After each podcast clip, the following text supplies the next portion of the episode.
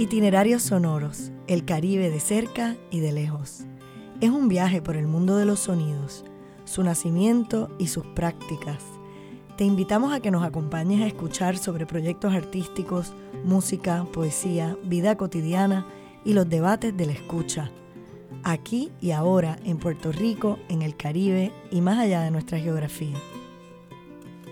El itinerario sonoro de hoy nos cuenta sobre las implicaciones del cambio climático y su relación con el potencial de la música, en la voz de nuestra colaboradora Priya Parota. Su paisaje sonoro incluye su interpretación vocal en música de Cuba y de la India. Escuchemos. Hi, my name is Priya Parota. I'm a writer, singer, and environmental activist. I was raised in Puerto Rico and I continue to work for the well being of the island. I am the founder and director of Music in the Earth International. Music in the Earth is uh, an interdisciplinary environmental education initiative. Its mission is to harness the power of the world's most universal language, music, to face the diverse challenges that are presented by climate change. We focus on the consciousness and the health of young people, and with that in mind, we organize programs for kids and university students which utilize music to cultivate decolonial environmentalism and stewardship of tropical ecologies. Currently, Music in the Earth consists of a network of musicians, researchers, and activists around the world. We offer programs in Puerto Rico at the beginning of each year.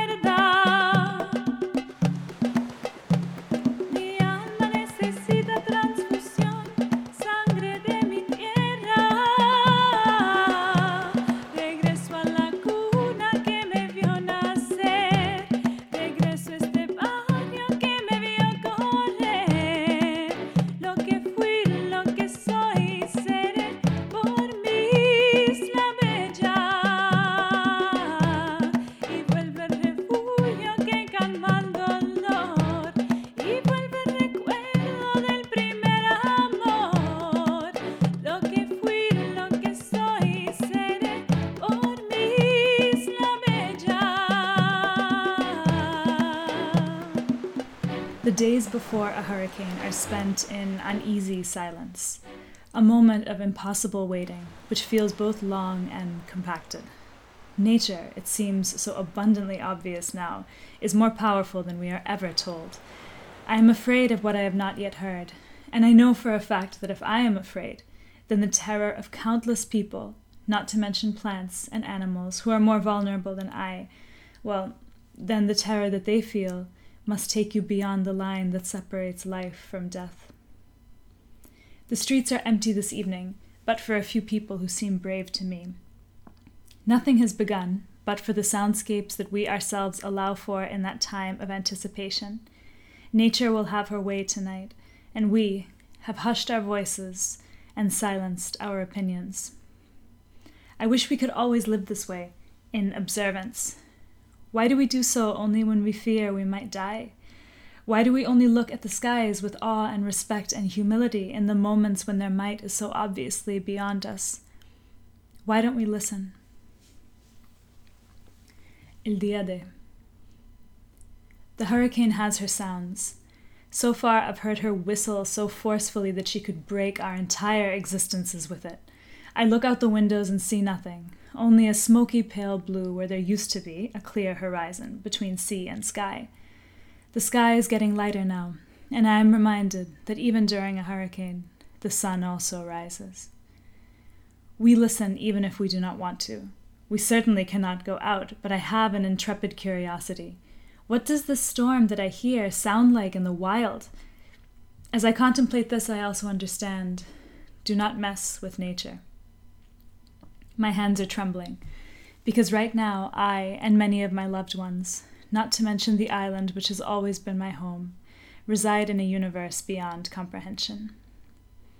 The hurricane takes you into a void, into a space between, beyond, silence and noise, between life and death. It impresses upon us that we are, quite literally, next to nothing, and that in the society that we live in, we live hubristically by default, asserting that we are far more powerful than we actually are. You are, during a hurricane, at once in awe of infinity, and also aware of the preciousness of our own lives. El día después. After the hurricane passes, I listen for the music I have not yet heard.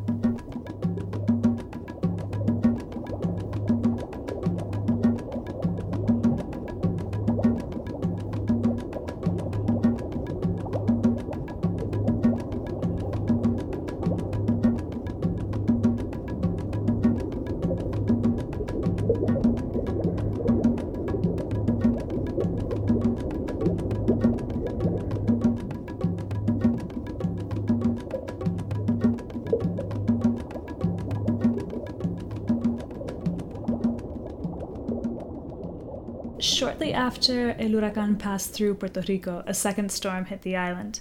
This storm was not a meteorological phenomenon. It, it did not inspire awe, humility, and primeval fear. Instead, it demonstrated with shocking clarity that natural disasters are not only environmental, they are also political. In the days after the storm, I began to nurture hopes that the damages brought on by Maria would compel politicians in Puerto Rico and in the United States to respond wisely I hoped that they would finally start to prioritize sustainable building by embracing renewable energy, for instance. I also hoped that they would reverse the austerity measures that have threatened the island's public sector for years. But much of what has happened in a political and economic sense has ended up confirming the opposite. Under political regimes that can be terrifyingly efficient when they wish to be, the rebuild of Puerto Rico's infrastructure has taken place at an absurdly slow pace. Each day further confirms that this slowness is a deliberate act intended to pave the way for the privatization of the island's basic services. We have seen the power of corrupt politicians to use even the most humanizing forms of devastation to their own advantage. This process has exacerbated a variety of economic and social problems which further impede recovery. Yet, we have also witnessed humanity at its best people helping their neighbors, taking control of the rebuilding process themselves, and doing so with patience and humor and song. This is a tradition that spans hundreds of years in the Caribbean and is shared in some form or other throughout the world. After Maria, people sang the joys and sorrows of their lives through plena, bomba, and other forms of collective music and dance, they shared each other's experiences and triumphed over inner and outer darkness with drums and bassos and refrains. Each and every day, we see that music is far more than entertainment. In times of crisis and uncertainty, it keeps us alive.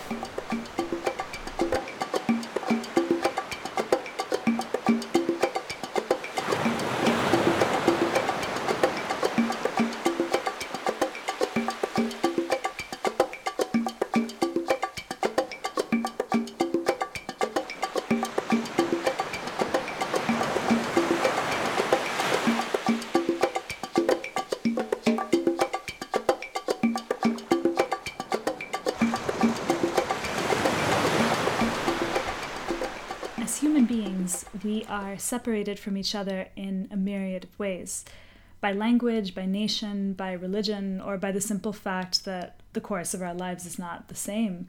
It is sometimes hard for us to comprehend what we have in common. Yet, the transformative power of music is something that we have all experienced. Music can, therefore, be a formidable tool in bringing people together to fight for social change. After experiences like Maria, it is easy to feel alone. Puerto Rico's political situation seems unique in all the world, and it is hard to imagine that millions of other people on the planet might be facing similar challenges. Yet, it is true. On tropical islands around the world, for instance, people grapple with both the joys and challenges of their environments. The brilliant blue waters of the ocean which surround them, the lush vegetation, and the warm sunshine bring simple joys.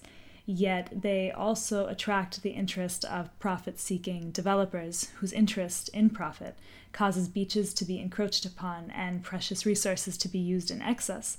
So, whether in the Atlantic or the Pacific, Many islands are vulnerable to hurricanes and typhoons, which are difficult to recover from.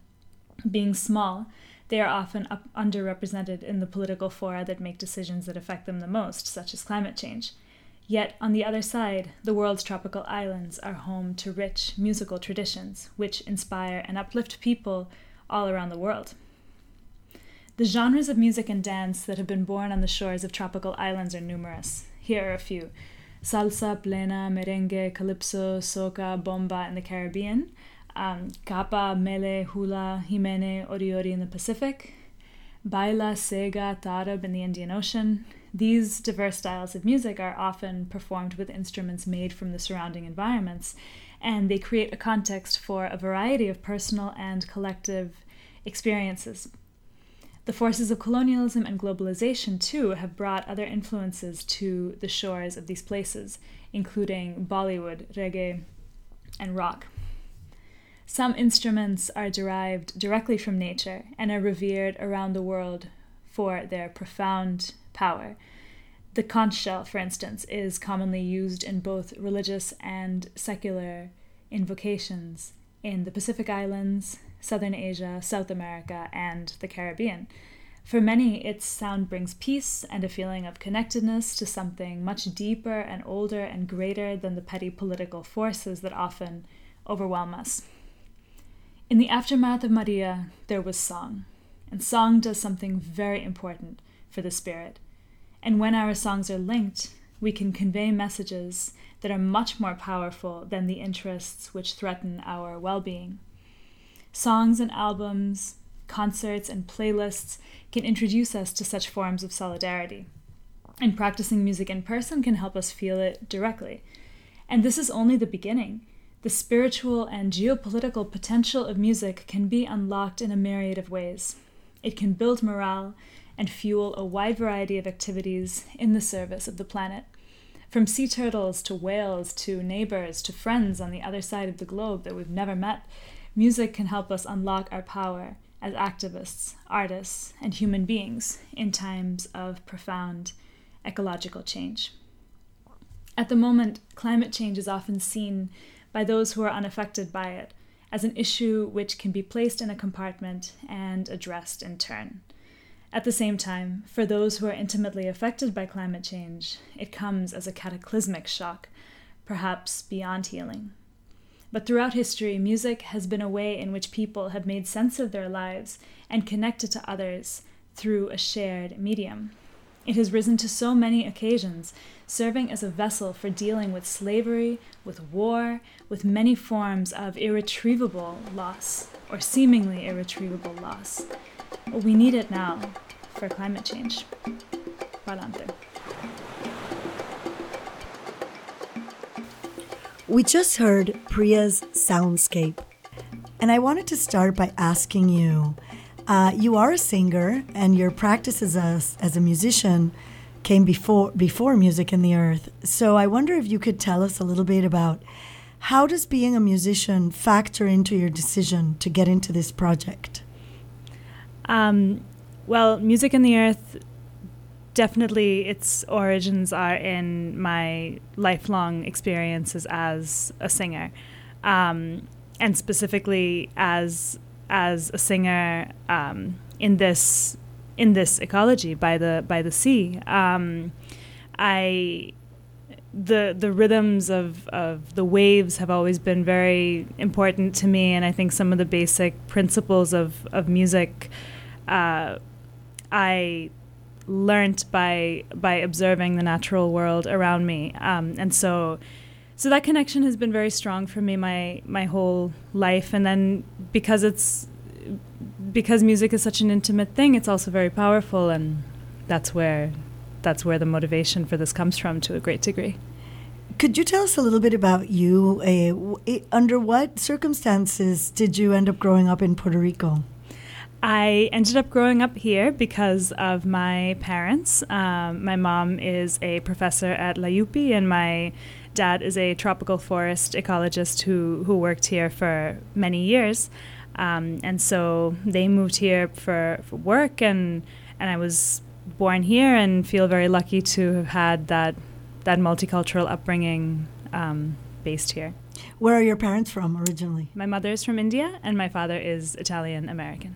So, um, in the song Cuba Isla Bella, right, we have these different uh, sonorities that come from from the island, the beauty of the island life, mm-hmm. and also all the layers of the different sounds and rhythms. Um, and your voice, which mm-hmm. is a particular uh, sonority. Could you? Um, the voice is the voice is so many powerful things do you think the the voice in your idea of a soundscape factors into the story that nature is telling us through its sounds? To a certain degree, or at least certainly, voice is one of the ways in which we can be in relationship to to the natural world, um, and and it's also a very embodied instrument. It exists within us, and it is fueled by by the breath, which is you know always already a, an environmental thing. You also have a project called Soundscapes After Hours. Could you explain to us a little bit what's that? What is that about? And it, I know it's part of the big umbrella that Music of the Earth, Music and the Earth is, mm-hmm. but it would be uh, interesting to know what is it specifically. Yes. Um, Soundscapes After Hours is a uh, program or a series that I'm organizing here in, in San Juan, which is a discussion group on climate change for university students and for mem- any other member of the community that's that's interested in, in participating. And um, it takes place once a week for now, and in the new year, it's going to be taking place twice a week. Uh, and it's basically a setting in which we can discuss our concerns about the environment and and creatively consider ways in which we can be environmental change makers and and, and have a have a positive uh, impact on the on the public sphere.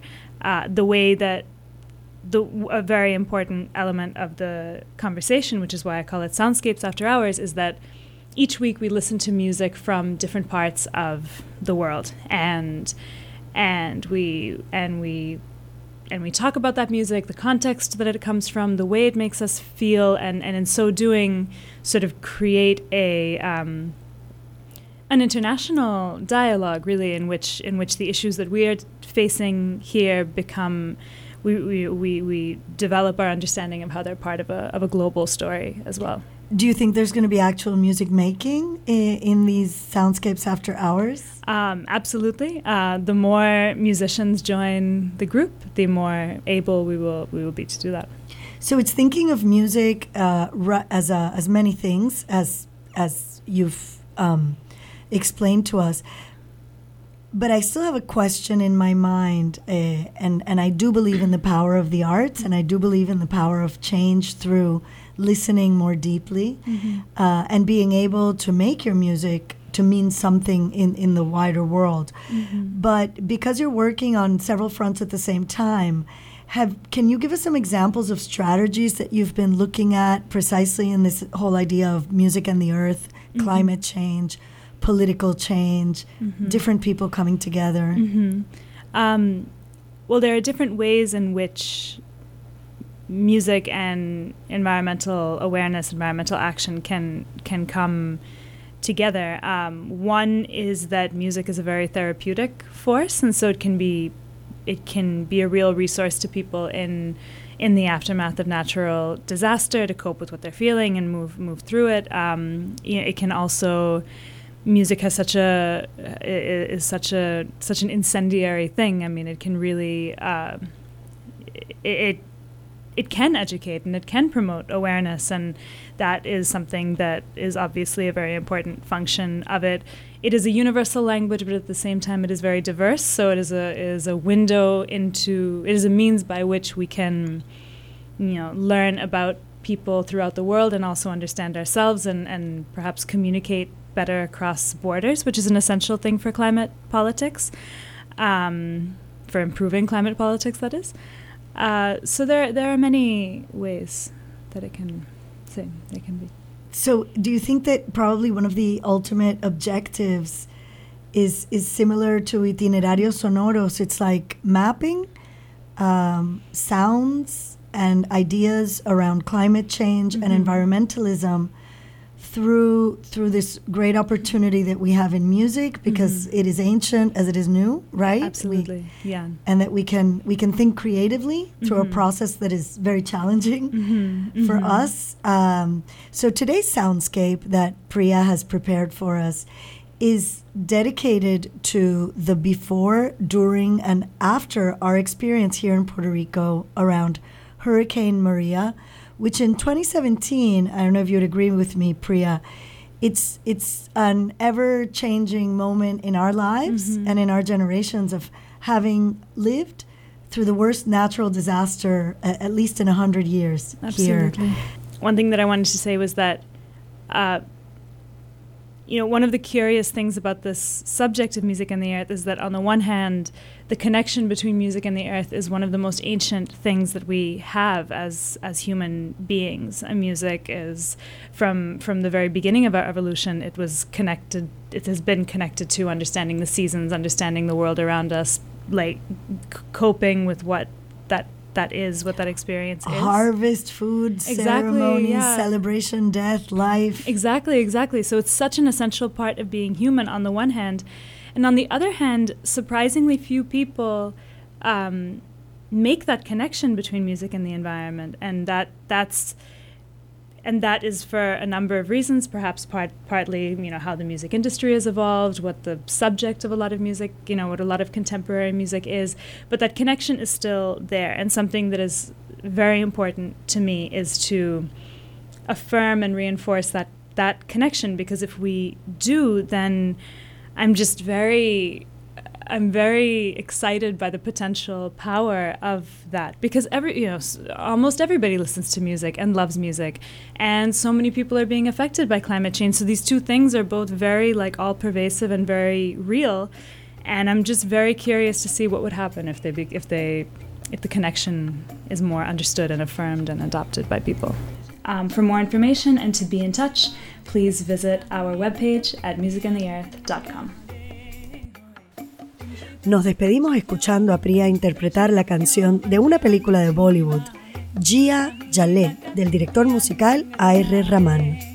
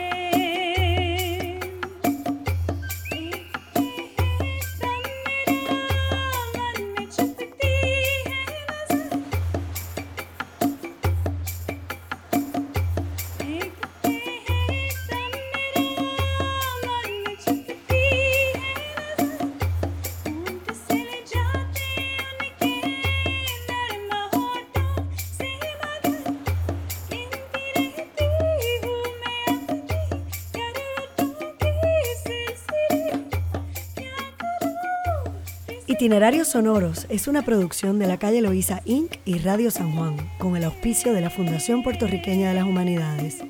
Producido y dirigido por Lidia Platón y Mariana Reyes, con la colaboración de Priya Parota, Nalini Natarayan y Juan Otero Garaviz. La dirección técnica estuvo a cargo de Ámbar Suárez Cubillé y Julio Albino. Síguenos en SoundCloud, Facebook, Twitter e Instagram como Radio San Juan.